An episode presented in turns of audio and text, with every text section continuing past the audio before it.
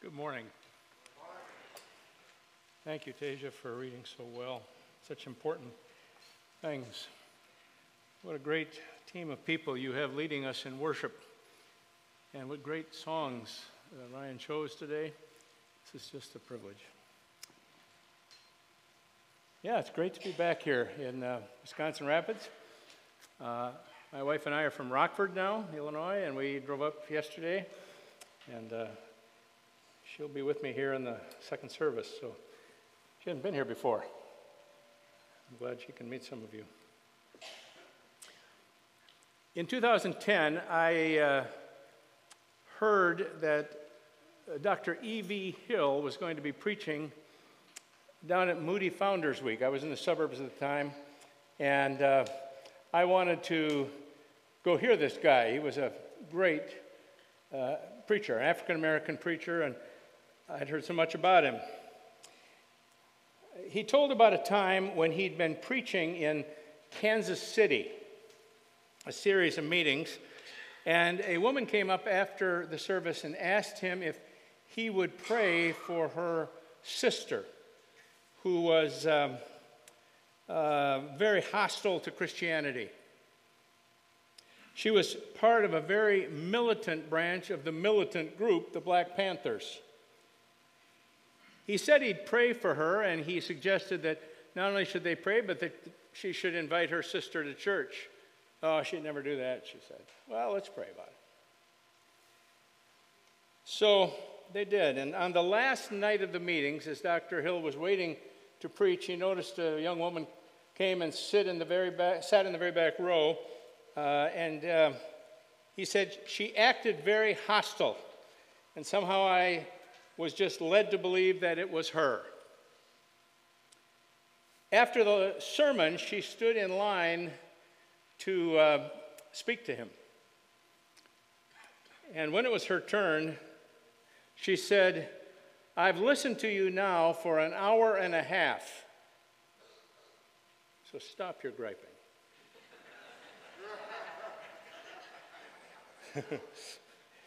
she said, You've said nothing that would be relevant to my people.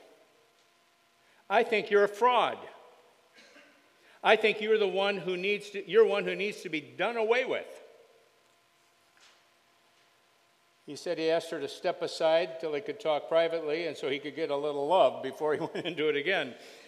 Uh, so she agreed to wait. And, and when they met in a side room afterwards, Dr. Hill said, she began again to berate the church and then the Lord opened a wide door.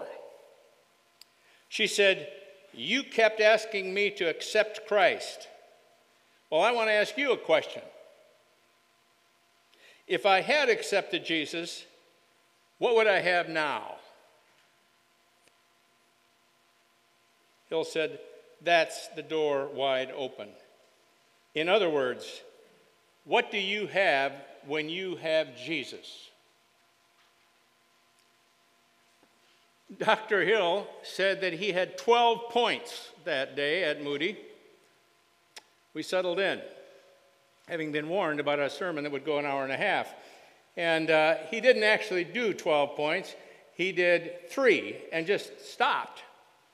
I went back three months later, and the first thing he said when he was introduced was, My fourth point is, and he kept going. Well, um, and his points, he, were, he was drawing from all over Scripture, which is easy to do because if you want to know what you have when you have Jesus, you can read anywhere and you can find the treasures that we have in Christ. For me, it was a few weeks ago that I happened to just decide to start reading Ephesians, and I read these first verses that you've just heard, and I just got stuck there. I just kept reading them again and again, and I realized I had this opportunity coming up to preach here, and I wanted to talk to you about it. Now, I put this up on the board, not on the screen, not so that you would read it all. I want you to understand something really crazy about this passage. In the original Greek, there are no capital letters, there are no periods or commas or dashes or verse numbers, and this is all one sentence. It's crazy. It's like clauses are fighting with each other. No, I modify that. No, I get to modify that. That's my line, right? It's, and if, if your translation of the passage is a little different than the one I'm using, that's the reason. Because translators are trying to figure out where's the best place to put the period or the comma to have this make sense. There's over 200 words there. And all just goes, it's like Paul you know, says hello, and then bam, off he goes, and he just can't contain himself, and it just comes tumbling out, all this extraordinary stuff. But you heard as Tasia was reading, it's kind of hard to process all this. It's a lot. But what we have here is the answer to Dr. Hill's question What do you have when you have Jesus? The passage begins He has blessed us in the heavenly realms with every spiritual blessing in Christ. Now, I don't think he purports to tell us every blessing in this paragraph, but there are six. And we're going to look at six. There is a rule in preaching three or four points is the max. So we're going to do six.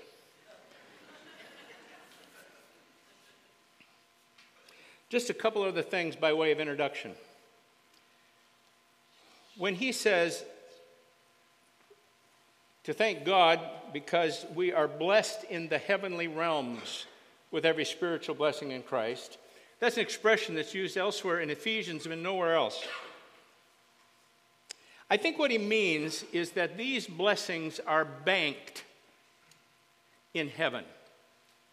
They're kept there for us in the safekeeping of God. It's not that you don't get them till you go to heaven, it's that they operate from there. We're used to the idea now that folks can work remotely. They tap into the office somewhere else in some other state or something. Well, that's kind of like this. We operate remotely. We have all the resources that we need to live as believers, but they're all kept in heaven for us. We tap into them from here. They're ours now, and we have them within and among us. And the other thing that you want to see here is that we have every spiritual blessing in Christ. I made another slide. I want you to look at this one. This is that same uh, passage of Scripture. Bring up that next one. There it is. These are all the times, just in this paragraph, where the phrase in Christ or something like it appears. I think there were 10. The point is that every spiritual blessing we have is only ours because we are in Christ. It's such an unusual phrase, isn't it? It's all over the Bible, all over the New Testament. In Christ. I can't think of a good analogy for it. Uh, we're cocooned, is the best word I can think of. We're cocooned in Christ. We are in Him. When He died on the cross, we died in Him. When He rose from the dead, we rose with Him, in Him. When He's in heaven reigning, we are in Him. All these things are ours because we are in Christ if we're not in Christ, we got squat. We got nothing. So, with that, what do you have when you have Jesus? Verse 4 says, For he chose us in him, in Jesus, before the creation of the world. He chose us before the creation of the world. This passage has a lot of language like that, and I won't dwell on it for time's sake, but you'll see it to be holy and blameless in his sight. God shows us to be holy and blameless in his sight. That's one thing you have when you have Jesus. When God created Adam and Eve, they were to have dominion over all his creation, over all the earth.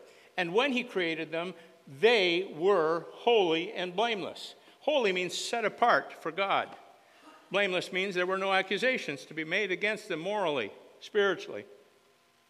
They and their descendants were in the plan of God to be a wise, loving, righteous race of human beings reigning over the world that God had entrusted to us.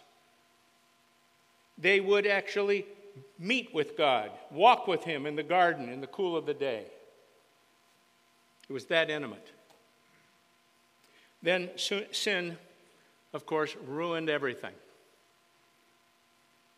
Human beings we're no longer set apart for God, but we're separated from God. Instead of being blameless, we were blameworthy in every respect and to the greatest extent. But then God reversed the curse through Christ so that we are reckoned by God to be righteous, to be holy and blameless in the heart and mind and the books, you might say, the court of God. Despite the fact that our record and character says something else. It's impossible, I think, to just get our heads around this. We know the weight of guilt and sin. That's why we come and sing these songs. If you came in this morning burdened by your sinfulness and your guilt and your weakness, these songs that we've sung were intended to remind us of the truth that we are holy and blameless in Christ. Today, when we prayed, no bright angel stopped us at the door of God's presence and said we were not allowed in. No holy guardian took us into custody and locked us away for daring to approach the holy God. No, we came boldly into God's presence, freely. We didn't even think about it as being dangerous when we bowed our heads to pray, our hearts to worship. We can go into God's presence because we are holy and blameless. And God's presence won't be contaminated by us being there. And we won't be incinerated by being with Him. And when we step wide eyed into the vast and bright courts of heaven, no one will stop us there either. No one will look askance because of our former way of life. We will be able to go wherever God sends us throughout his whole vast, bright kingdom. There will be nothing we cannot touch, no one we cannot meet, nowhere we cannot go because we are holy and blameless. The most glorious angel will not outrank you. For we are now and forever holy and blameless in his sight. That's what you have when you have Jesus. Yeah, but there's more. Verses 5 and 6. Try to track with us. In love, he predestined us for adoption to sonship through Jesus Christ, there it is again, in accordance with his pleasure and will, to the praise of his glorious grace, which he has freely given us in the one he loves. Spiritual blessing number two God adopted us and gave us the full rights as his heirs. People speak glibly about how everybody, uh, all people are God's children. I just heard it this week again. That's not true. All people are not God's children. That's not in the Bible. It doesn't teach. We're all God's creation. We were all orphans, actually, and worse. We were runaways and rebels, alienated from God we had no more right to God's affection and care than the poorest beggar in the worst slum or the most dangerous criminal in the deepest prison has a right to your good name and your fortune.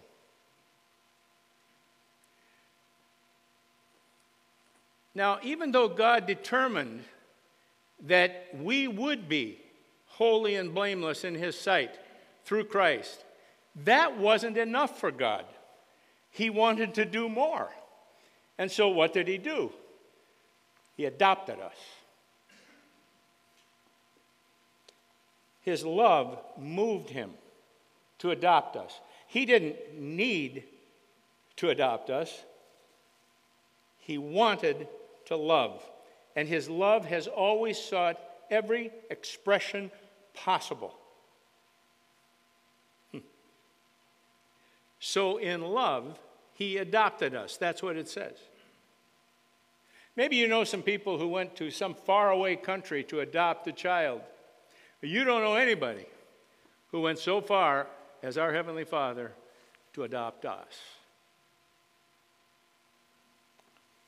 What's more, no parent ever made an adopted son or daughter richer or gave them such a high and exalted position and name as our Father has given us. We have been given the rights of the firstborn son. That's the language the Bible uses. In fact, Hebrews calls us the church of the firstborn. You could put that on the door. It means nothing, it has nothing to do with who was born first. It means we are the people of God who have all the rights and privileges of being a firstborn son. You're the church of the firstborn. wow. In fact, uh, it's as if, I know this is, doesn't quite match, but it's as if you could hear God reading His will. The God who never dies is giving us, He's reading His will to us. He says, I give you everything. And I give you everything. And I give you everything. You're my favorite. You're my favorite. You're my favorite. That's what he's doing. The rights of the firstborn. The Bible says that we are God's heirs, and not distant heirs either. One time, we discovered that uh, Susan's uncle Ralph had died, and after many months, out of the blue, we got a check for 10 bucks which was our share of the estate. It's not like that. When the Bible says we're heirs, it's not like that. We are co heirs with Jesus. Whatever Jesus gets, we get. Can you believe that? That's what it is to be adopted. We are heirs of God, it says, and co heirs with Christ. And when you have Jesus, that's what you have. But there's more. Verses 7 and 8. This is something we've sung about this morning in various ways. In him we have redemption through his blood, the forgiveness of sins, in accordance with the riches of God's grace that he lavished on us. Spiritual blessing number three we've been redeemed and forgiven. We have been redeemed and forgiven. Before we could be recreated as holy and blameless, before we could be born again and be adopted into God's circle of love, we had to be redeemed and forgiven. It's a bedrock of our faith. I'm not telling you anything you don't know. We were enslaved to sin, dead to rights, utterly alienated from God, condemned to a living death in hell, and with no appeals left. So God remedied our hopeless destiny by sending his son to die in our place. We've heard it a thousand times. These two words, redemption and forgiveness, are uh, like two sides of the salvation coin. Redemption speaks of a price that is paid, right? Redemption speaks of a price, a transaction that secures salvation, that buys us out of condemnation. Whereas forgiveness, I think, speaks more of the restoring of the relationship with God. It's what God gives us, it's relational. If redemption points to the courtroom and the judge and condemnation and justification, if all that is wrapped up in the word redemption, forgiveness points to the Father's welcome home. The all is forgiven, tearful embrace, the gift of the robe and the ring and the feast. Now, be sure you understand that redemption and forgiveness are not only given to us at the beginning of our walk with Jesus. It's not just how we get saved, it's how we keep walking with Jesus. We need it all the time. We keep going back again and again. Surely you did this this morning. Surely, as you sang some of these songs, at least for some of us, there was some weight of sin, some sense of failure. And as we sang them, we go, It's forgiven. I have been redeemed. I don't have to live with this. It's gone. We just do this over and over throughout all the days of our mortal life till we step into heaven. Matter what we've done or how guilty we feel, it says later we may receive mercy and find grace to help us in our time of need. And you know what a relief that is. And that is another thing you have when you have Jesus redemption and forgiveness. But there's more. Just checking in. Verses 9 and 10. He says, With all wisdom and understanding, he made known to us the mystery of his will. That's the part we'll kind of underline.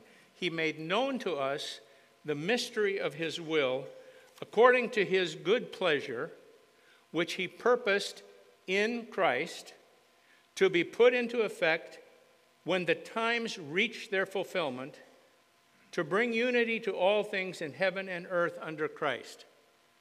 That is a complicated passage right there. But what it's saying in a nutshell, what we'll just think about for a moment, is the fourth blessing we have. God has shown us, ordinary people, how all his plans come together in Christ. God has shown us how all his plans come together in Christ. In this world, people are forever trying to figure out how the world works. I have a friend I see every week at the coffee shop. He's uh, despairing, really. He's a, his whole world, is, his, his whole interest is in uh, ecology and the way the world is, the earth has been treated. And he's hopeless. He doesn't want to hear from me. I was thinking about this poem by the great American poet T.S. Eliot, who was, I believe, a believer. But he wrote a, book, a poem about the condition, the hopeless condition of human beings called The Hollow Men. And it's this dark poem. And then it ends with this sort of sing songy, dark, nursery rhyme sounding verse. This is the way the world ends. This is the way the world ends. This is the way the world ends. Not with a bang, but a whimper.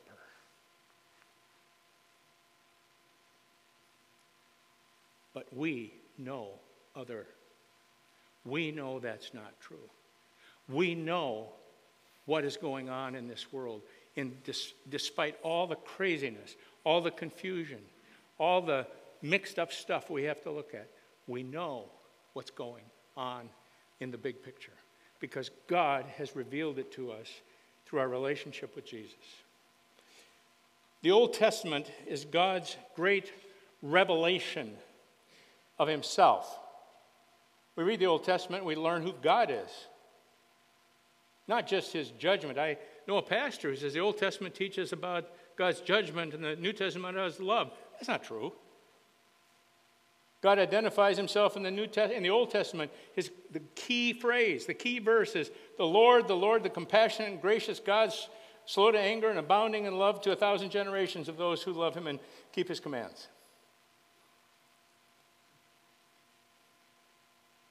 The Old Testament reveals his desire to establish a holy people for himself. But the Old Testament, all this, it's like a mystery without the last chapter. Right? I'm a mystery guy. I like mysteries. I know murder mysteries. I know, I do, but I do like them. But it would be one dirty trick to get to the end of a mystery and turn the page and go, wait a minute, what happened? How's this turn out? Right? That's what the Old Testament does. All the clues are there. If somebody can explain it to you, you go, oh, it's all there. But you can't see it. The writers themselves couldn't see it. When Paul speaks here of the mystery of God's will, that's what he's talking about. He's referring to the unfinished story revealed in the Old Testament. How could Israel, Israel that we read about in the Old Testament, with all their failings and sins and exile and everything, how could they ever be a blessing for the whole world the way God promised Abraham they would? How could that possibly be? How would there ever be an end to those blood sacrifices and all the other sacrifices and ceremonies? What were they all for? Where were they all going? How could there ever be a greater king than David? A king who would put Israel on the center of the map of the world? How could God write his own laws on human hearts as he promised through Jeremiah? How could he possibly do that? How could God's mighty Messiah be crushed for our iniquities? How could that be?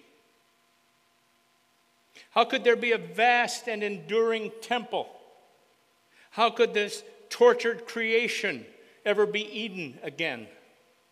How could the mighty Satan ever be defeated when he holds the keys to death and hell? How could the lion ever lie down with the lamb? Peter wrote, as I've said, that the Old Testament prophets themselves, the ones who wrote it, really couldn't figure out how this was going to happen. But we know. We sang it this morning. There's not a Christian here who doesn't understand the basics of how Jesus brings everything together. The mystery of God has been revealed to you. We teach it to our little ones. What no one in the Old Testament could put together David, Isaiah, Jeremiah, Malachi none of them could put it together. You can. And you do. You don't have to be some Bible scholar to do that. It's plain as day because the mystery has been revealed. The times, as it says here, have reached their fulfillment. The great truths we all know were held in the shadows throughout all the centuries of the Old Testament. They couldn't really see the incarnation. God made flesh. They couldn't really grasp the astonishing sacrifice of the Messiah, the Son of God, as the Lamb of God. They couldn't see that. They couldn't have sung the songs we sang. They couldn't understand that he, this crucified Messiah, would rise from the dead in a new and glorious body, not just resuscitated, but different, and then ascend to sit at the right hand of God on high. They couldn't have put all that together. But you know it. It's all in the Old Testament, it's all there. You can preach the gospel from the Old Testament if you know Jesus.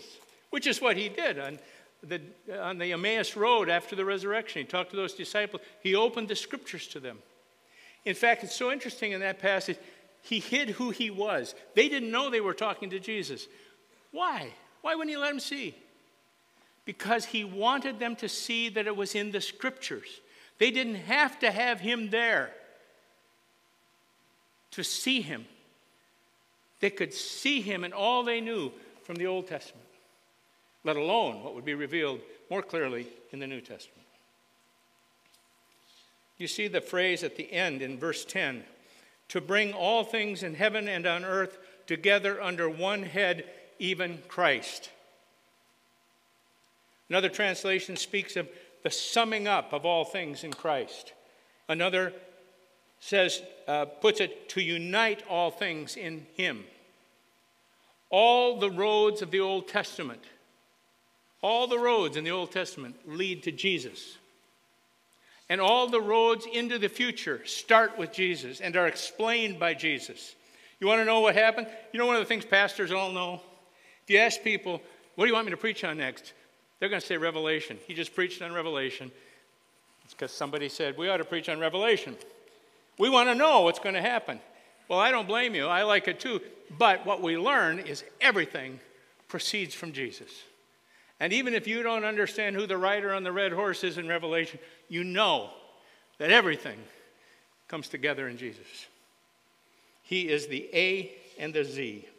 And here's the, the coup de grace of all of this we are in Christ. Colossians 1:27 echoes this passage in this particular way. He says that God has chosen to make known among, among the Lord's people the glorious riches of this mystery. And here's the mystery Christ in you, the hope of glory. It all comes down to that. Christ in you, the hope of glory. And that's what you have when you have Jesus. But there's more. Some of you are going, Really? No, you're not. I know you're not. Let me read next. I'm going to jump to verse the middle of verse 13. When you believed, you were marked in him, in Christ, there it is again, with a seal, the promised Holy Spirit, who is a deposit guaranteeing our inheritance until the redemption of those who are God's possession to the praise of his glory. Spiritual blessing number five we are given the Holy Spirit. We are given the Holy Spirit. Jesus promised when he was departing, he told his disciples he was going to send his Holy Spirit to be with you and to help you and to be with you forever. And now he says, We were marked in him, in Christ, with a seal. You are already in Christ, but so that you know it, and as proof to the unseen realms, there is a seal on you. It's almost as if um, I, have a, a seal for some of my books. It's a stamp, and I go to the front page and I squeeze this thing, and it says, From the Library of Lee Eklund. That book belongs to me and I could sell it to you, but you're still going to see my seal on it, right? Right. We are marked with the seal. And what is the seal? It is the Holy Spirit who has been implanted in us by Christ. The Holy Spirit isn't somebody else, it is the Spirit of Christ. This is a Trinity idea. When we come to Jesus, we are under new ownership. And we also have a new source of life within us. We have been recreated. We have been born again. That's not just a figure of speech, it's the way the Bible explains this new life that we've been given. The Spirit takes up residence in us. Christ in you, the hope of glory. He regenerates us, He rejuvenates us, He revitalizes us. When you, as a believer, have on some occasions, maybe often, a deep sense of the presence of God, well, that's the Holy Spirit in you. When you want to read your Bible, or when you read your Bible, even when you don't want to. And you read it and it starts to make sense and it speaks to you, like this passage did when I read it a few weeks ago. That is the Holy Spirit. That's not your native intelligence, curiosity. That's the Spirit speaking to your heart. When you feel convicted of a sin to the point that you need to bring it to God and go make things right with someone else, that's the Holy Spirit. And when you feel prompted to do good, to reach out to somebody, to write a card, to go see someone, to respond to your family in a certain sacrificial way, that's the Holy Spirit. And when God whispers to you that you need to be among God's people, that it's not the same to watch on television or read a book or go for a walk in the woods and be in touch with God. When the Spirit says, No, you need to be with my people. That's where I am. This is my body. When He does that, that's the Holy Spirit. All these things that He does, that He speaks to us. And He goes on to say, when you experience these these influences from within. That is the mark of the Holy Spirit that shows that you belong to Jesus. I've had people come to me as a pastor and say, I'm not really sure if I'm converted. I said, I'm pretty sure that the very fact you ask, that it concerns you, is evidence that you're converted. What unbeliever does that? Maybe some, but when I talk and I say, I see Jesus in you. I see your heart for Christ. I can see these things. Jesus said, By their fruit you'll know them. I don't have to be a mystic. I can see this because the Spirit of God changes people. You have Him sealing you until we receive our inheritance. All this that we experience in the Holy Spirit is a kind of foretaste of what heaven will be like. These are all things that will come to full flower when we step into heaven and we are unhindered in heart and mind and spirit by any sin or mortality or confusion, all things will be clear. Now we see through a glass darkly, but then face to face. And the Spirit of God, what He is producing and showing us now, will be ah, all there, all revealed. Everything you have now will come in glorious splendor. and that is what you have when you have Jesus. Wait. There's one more thing. One grand final blessing. I kind of skipped over it in the flow of things here, and it's uh, verses 11 to 13. This is complicated, but let me read it. Here again, we have this um, election, predestination language. In Him, in Christ, we also, the Jews, were chosen, having been predestined according to the plan of Him who works out everything in conformity with the purposes of His will. That's the Old Testament plan. In order that we, who were the first to put our hope in Christ, might be for the praise of His glory. There, that's the line. Might be for the praise of his glory. And you, everybody else, the Gentiles, were also included in Christ when you heard the message of truth, the gospel of your salvation. That phrase might be for the praise of his glory. This whole paragraph started that way. Praise be to the God and Father of our Lord Jesus Christ. Verse 6 said, To the praise of his glorious grace. And the last words of verse 14 are to the praise of his glory. If I asked you, what is your greatest accomplishment? What are you proudest of? What has made your life something that mattered? What will people say, or what do you hope they'll remember when you're gone? What would you say? Whatever it is. Whatever it is. It pales in comparison to this one blessing. We live now and forever for the praise of God's glory. We live now and forever for the praise of God's glory. God worked out all of this down to the last and least saved sinner. Before the creation of the world. That's mystifying. It's hard. That's what it says. Because God, who needed nothing, wanted to love, no matter what it would cost him.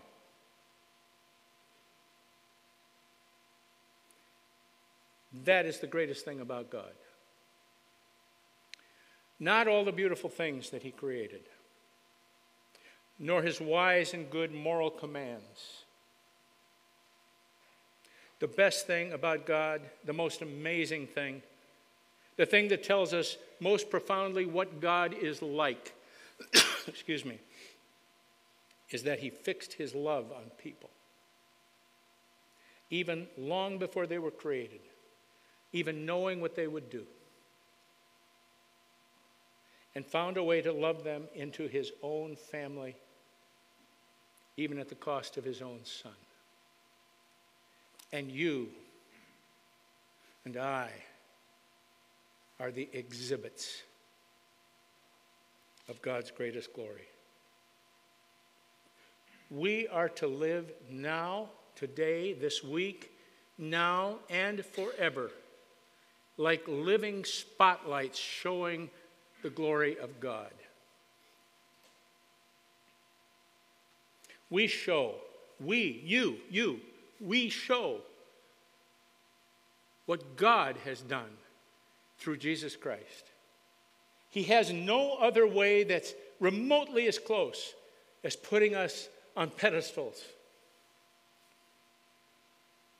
Somebody told me about the experience they had going into the great hall in Rome where Michelangelo's statue of David stands. And he said, There are other busts of famous people. He said, You don't even see them. You just see this beautiful, giant, ginormous statue. That's you. You are put on God's pedestal. We are living love songs to God, living works of art displaying what is best about God. Angels will sing in heaven when they see you and what God has done in you and in his people. What he's made of us, knowing where we came from. If the angels rejoice over one sinner who repents, what do they do when they see what God makes of that sinner?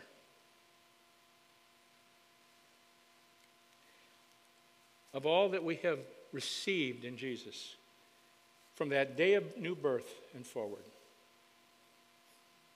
And that is what you have when you have Jesus. Pastor Lee, how should we apply this sermon?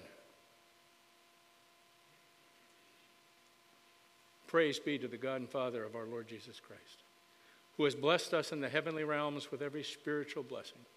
You take your Bible wherever you're reading and look for the blessings that are yours in Christ. They're all there, woven through these pages and stories. Look for the blessings and then praise God. Let part of your life be thoughtful. You know what was best about this for me? Was I had to sit and think. Just sit and think.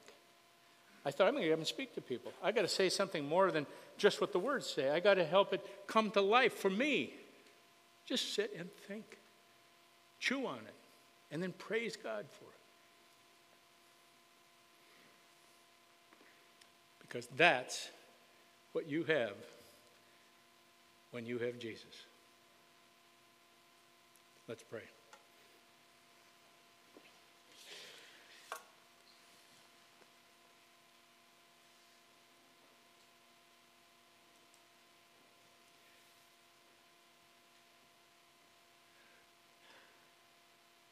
Oh God, we bring our songs to you, and we mean them. We thank you for things when we pray and we mean it, but we are shallow and glib. I pray that you, O oh God, would take these scriptures and wherever my brothers and sisters happen to be reading in the Bible, and bring a kind of, generate a kind of life out of those verses so that we can see the spiritual blessings that are kept for us in heaven in Christ. May we be spotlights, living spotlights on the glory of God now and forever. Amen.